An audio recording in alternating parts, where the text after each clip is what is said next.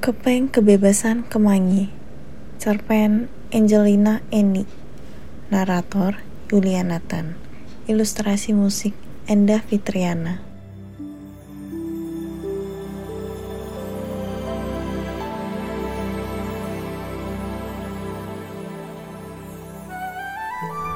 Orang-orang menyebut desa kami Deso Bejo karena tanahnya dapat ditanami apa pun.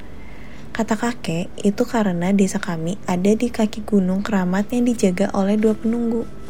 Pertama, Eyang Geni yang suka menyemburkan api. Karena itu, setiap enam lapanan, desa kami mengadakan dukutan. Semua penduduk memberi sesajen yang tersebar di kaki gunung.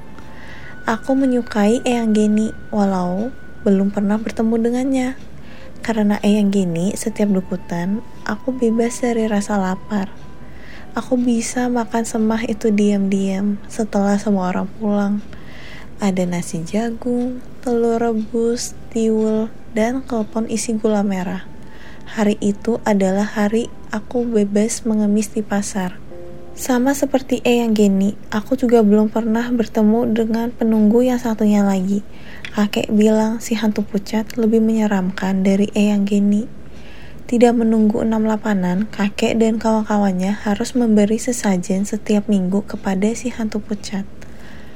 Rumah hantu berada sedikit di atas desa kami, dari kebun tebu sebelah utara. Ada jalan menanjak yang berakhir di rumah si hantu pucat.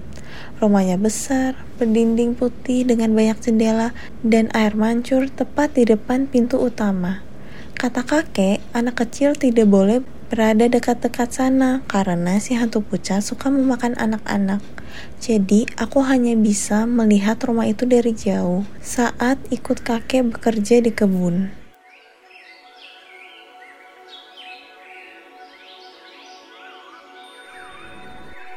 Setiap pagi, kakek bersama kawan-kawannya pergi ke kebun untuk menanam ada rupa-rupa benih yang kakek dan kawan-kawannya tanam. Kadang-kadang mereka menanam tebu, kadang-kadang teh, pernah juga kopi. Kebun yang ditanam sangat luas, seperti tak habis-habis, dari utara ke selatan, dari timur ke barat, dari lereng sampai puncak. Kakek mencangkul, mencangkul, dan mencangkul sampai lubang di tanah dalam, dan benih bisa ditanam. Kakek bekerja tak jemu-jemu dari pagi sampai petang. Padahal jika aku menemaninya saat matahari menjulang, aku sudah bosan. Saat petang menjelang, kami pulang. Di rumah, kakek akan menyiapkan nasi jagung.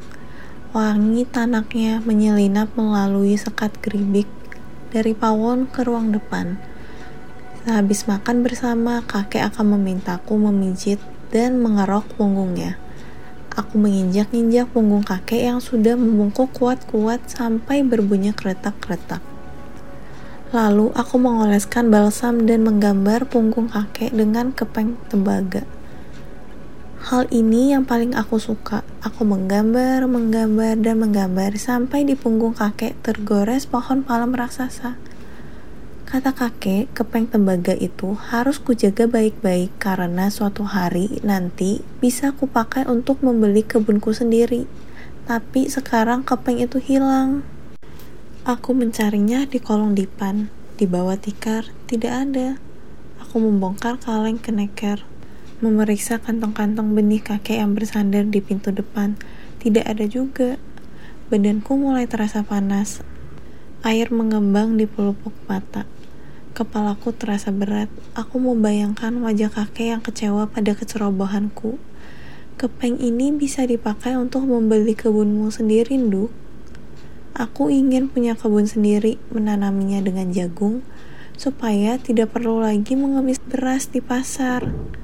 Aku ingin punya kebun sendiri, menaburkannya dengan biji kopi, memetik buahnya, dan menghidangkannya untuk kakek, agar ia tak perlu lagi dipukuli kemendur karena ketahuan mencicipi kopi panas diam-diam.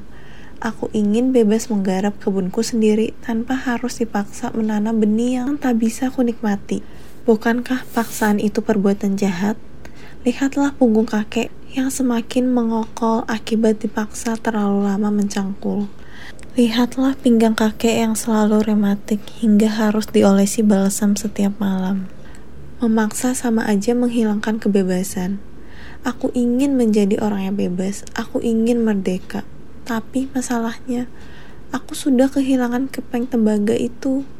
Kunci kebebasanku. Aku putus asa, aku belum lagi merdeka.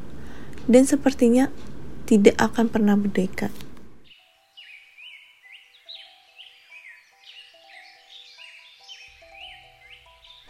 Aku sedang mencari kepeng itu di balik tungku pawon saat mendengar keributan di pintu depan. Aku penasaran pada apa yang terjadi, namun terdengar rangan yang mengurungkan niatku. Aku kembali berjongkok di antara kayu-kayu bakar. Nyala api tungku yang sedang menjerang air membuat wajahku panas. Aku menutup wajah. Dari sela-sela jari, aku melihat seorang laki-laki jangkung masuk ke pawon. Ia berkulit pucat seperti hantu. Bajunya yang bersetelan putih makin mempertegas wajah seramnya yang berkumis melintang. Iya si hantu pucat. Di mana dia? Kata si hantu pucat. Jangan tuan, jangan ambil cucu saya. Kakek merangkak, menarik celana putih si hantu. Si hantu pucat tertawa mengejek. Kau berani mencuri koin ini dari rumahku? Dasar inlander, Uang ini tidak bisa kau pakai di Hindia, goblok. Sekarang kau harus membayar kejahatanmu. Si hantu pucat mengacungkan sebuah benda ke arah kakek. Kemilaunya yang terkena cahaya api tungku menyadarkanku. Kepeng tembagaku. Ampun tuan, ambillah saya tuan, hukumlah saya, jangan cucu saya. Kakek memperkencang cengkramannya yang dibalas dengan tendangan. Aku memekik kencang Setelahnya kejadian berlalu begitu cepat. Si hantu pucat menyeringai melihatku seperti singa yang mendapat buruan. Kemangi, lari Duk. Kakek berteriak sambil terus berusaha menggapai kaki si hantu. Aku menangis ketakutan, menghambur ke arah kakek. Panci air yang sedang dijerang terguling dan menyiram kakiku. Panasnya menghentikan langkah Sejurus api kayu bakar menjilat-jilat, mengeluarkan rupa seorang tua. Rupa itu semakin membesar dan membesar, membuat aku ternganga. Yang geni, dari mulutnya yang mengaum keluar percikan anak-anak api yang segera menjilati seluruh dinding gedek. Apakah ini hukumanku karena mencuri semah? Atau apakah ia pengganti jalan kebebasanku? Aku ingin bertanya pada kakek tapi bahkan dalam nyala api di malam hari pun wajahnya pucat seperti si hantu. Terkesiap dan tersekap.